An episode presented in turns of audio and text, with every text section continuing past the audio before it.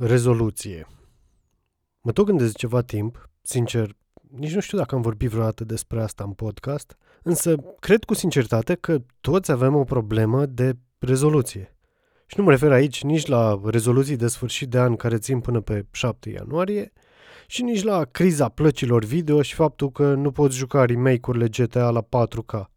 Ci mă refer la simplu fapt că, din lipsă de timp și răbdare, simplificăm totul, crezând că în felul ăsta ne înjumătățim problemele. Pe de o parte e oarecum normal, că de, chiar nu ai timp acum să analizezi fiecare căcat și să vezi dacă ai dobândit o înțelegere precisă a acestuia sau nu. Adică uite, ai văzut nenumărate brahaturi făcute de PSD.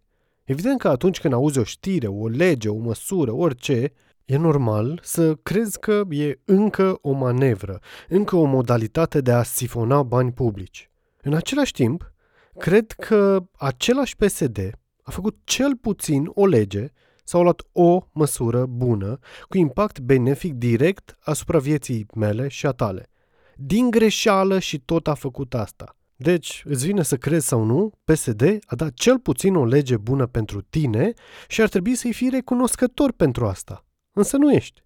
Dar din nou, ca să facem față unui flux de informații tot mai mare, simplificăm totul și punem niște etichete și ajungem să luăm o groază de decizii greșite.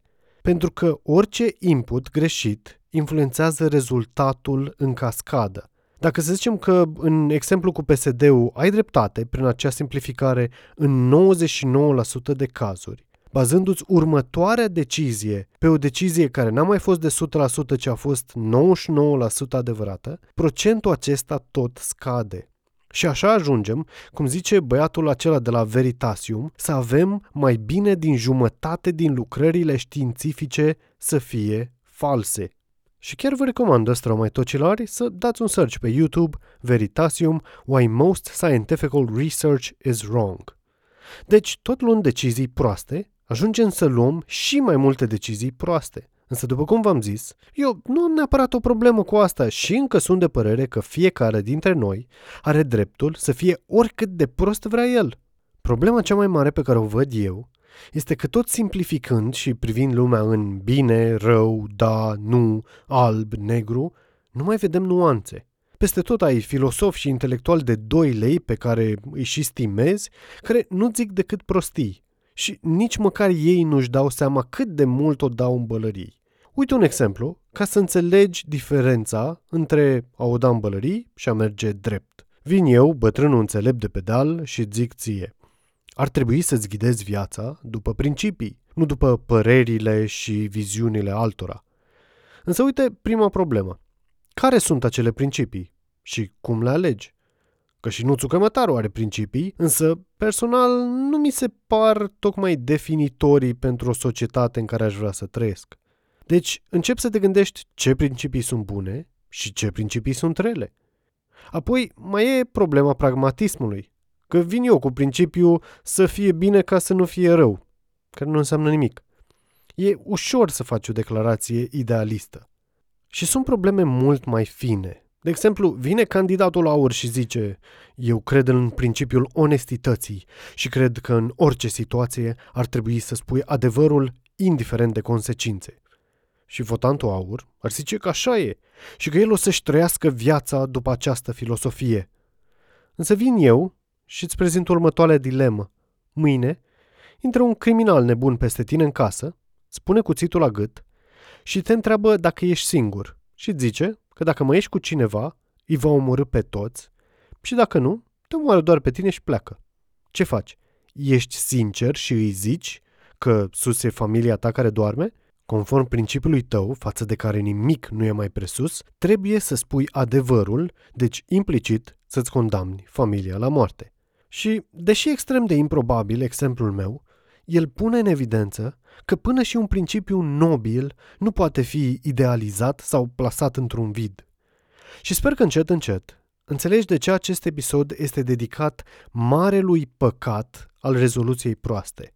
Păcat de care suferim tot mai mulți, tot mai des, până și ăștia de oardem deștepți și citiți.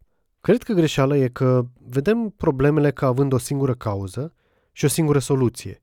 Evident, cea pe care noi am identificat-o sau cu care noi suntem de acord. Mi-aduc aminte că odată eram la coadă sau ceva. Și zice o doamnă că ar trebui să mai avem și răbdare noi ăștia noua generație. La acel moment eram revoltat de vorba acestei babe comuniste. Și evident că n-am fost de acord, că răbdarea nu e o soluție. Răbdarea implică să stai pe loc. Eu sunt un om al secolului 21, un om de acțiune, eu rezolv probleme. Lasă-mă, mamaie, cu răbdarea ta.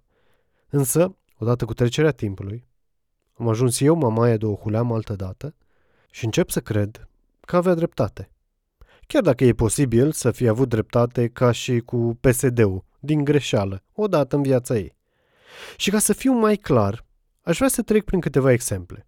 Uite, cel mai facil este ăsta cu virusul vieții. Că vin antivaxerii, care acum trăiesc perioada lor de glorie, că sunt persecutați și se martirizează de parcă faptul că nu poți să te duci la o crâșmă e mai rău decât aruncat un cușca cu lei.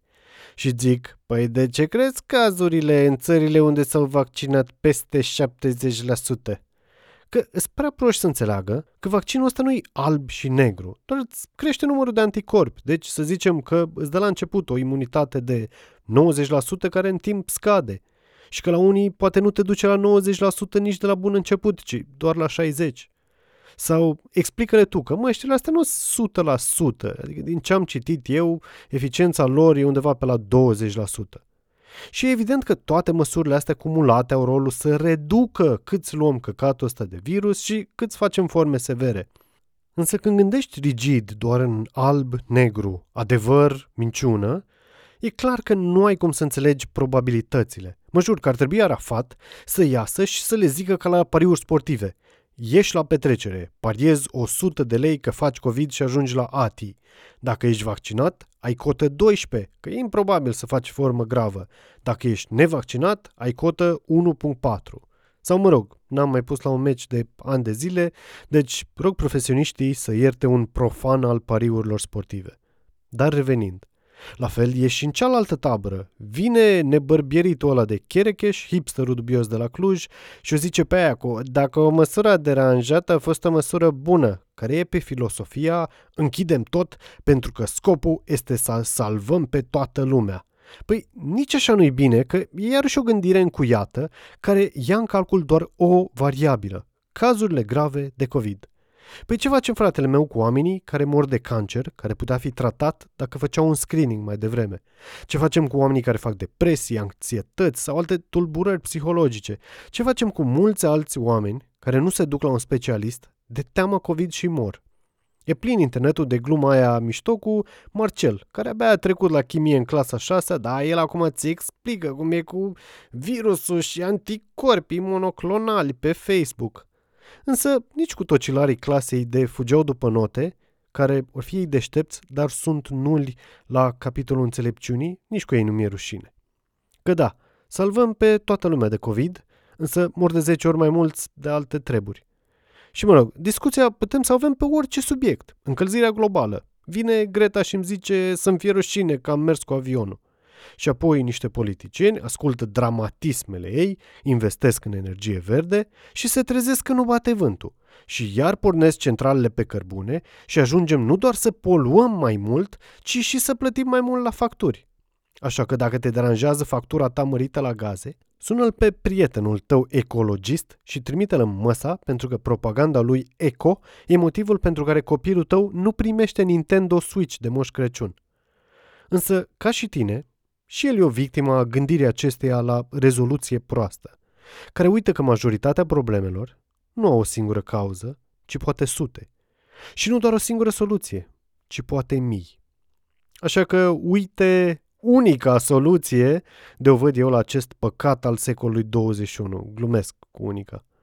Să nu încerci să rezolvă o problemă pe un singur front, ci pe toate. Vrei să fii mai productiv la muncă? Nu zic că de mâine mă duc mai devreme.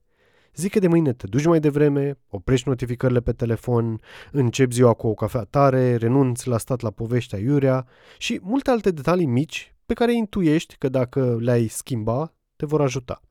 Vrei să fii mai sănătos? Nu zic că te bagi la o dietă și gata. Încearcă să mergi mai mult pe jos. să vezi dacă poți să ajungi pe la vreo sală, să fii mai atent când îți faci cumpărăturile, să iei scările în loc de lift, să întrebi un prieten mai sănătos ce face și din nou orice alt lucru mărunt care îți trece prin minte, care crezi că îți va ajuta să-ți atingi obiectivul. Și cum am zis, soluția mea nu e unica soluție. Așa că și tu, stai o secundă și gândește-te. E o problemă că vezi lumea prea în alb și negru, în da și nu? Și dacă consider că da, poate ar trebui să îmbunătățești ceva. Și ăsta e cuvântul de-l căutam de la bun început, însă abia acum l-am găsit.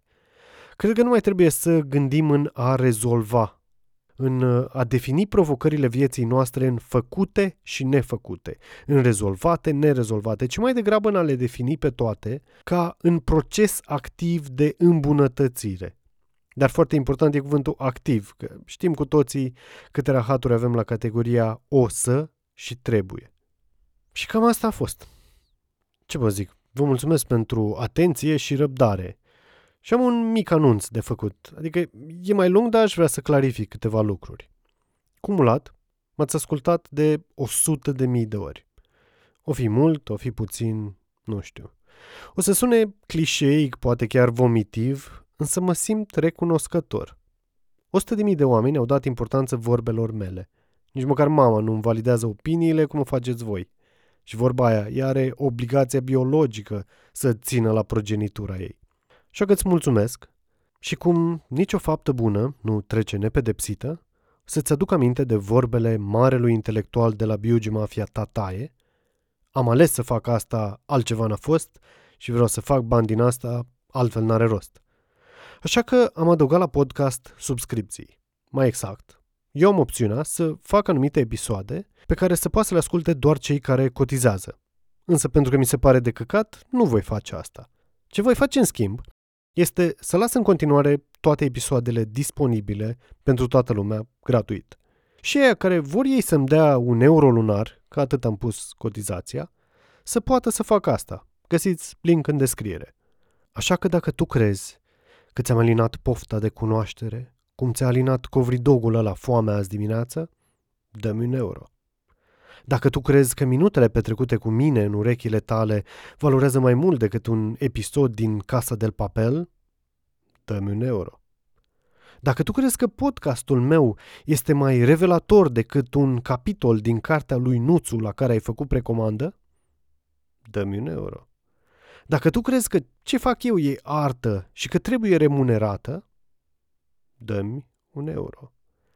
Și dacă vrei să tac o dată din gură și să închei episodul ăsta, ai ghicit, dă un euro. Și dacă nu ai amărâtul ăla de euro, ca să înțelegi că, deși îmi plac banii, nu fac asta pentru ei, îți mai zic o vorbă care poate o să-ți schimbe felul în care vezi banii și pe ce-i dai. Am auzit la un nene cum că cel mai sănătos pentru o societate e să dai bani în plus sau un bacșiș oamenilor care muncesc, care îți fac un serviciu. Că dacă dai la un cercetor pe stradă, banii ăia nu știu unde se duc. Probabil acolo s-au terminat. Însă dacă îi dai 10 lei în plus lui Naion de ți-a reparat un pantof sau lui doamna Maria de te-a tuns, femeia aia folosește banii să își ia un piepten mai bun, deci să-ți ofere un serviciu mai bun.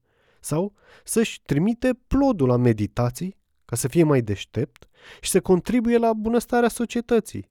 Și, practic, acei 10 lei pe care îi dai ajung să-ți ajute și ție în mod direct, deși ți-au părăsit buzunarele de mult. Uite, eu unul, dacă aș fi tu, aș duce pe linkul ăla din descriere și mi-aș da un euro. Dar lăsând Caterinca la o parte, chiar mă bucur că am înregistrat acest episod și că sunt din nou în urechile tale. Sper să o fac cât mai des și îți mulțumesc în continuare că mă asculți. Dă-mi un euro.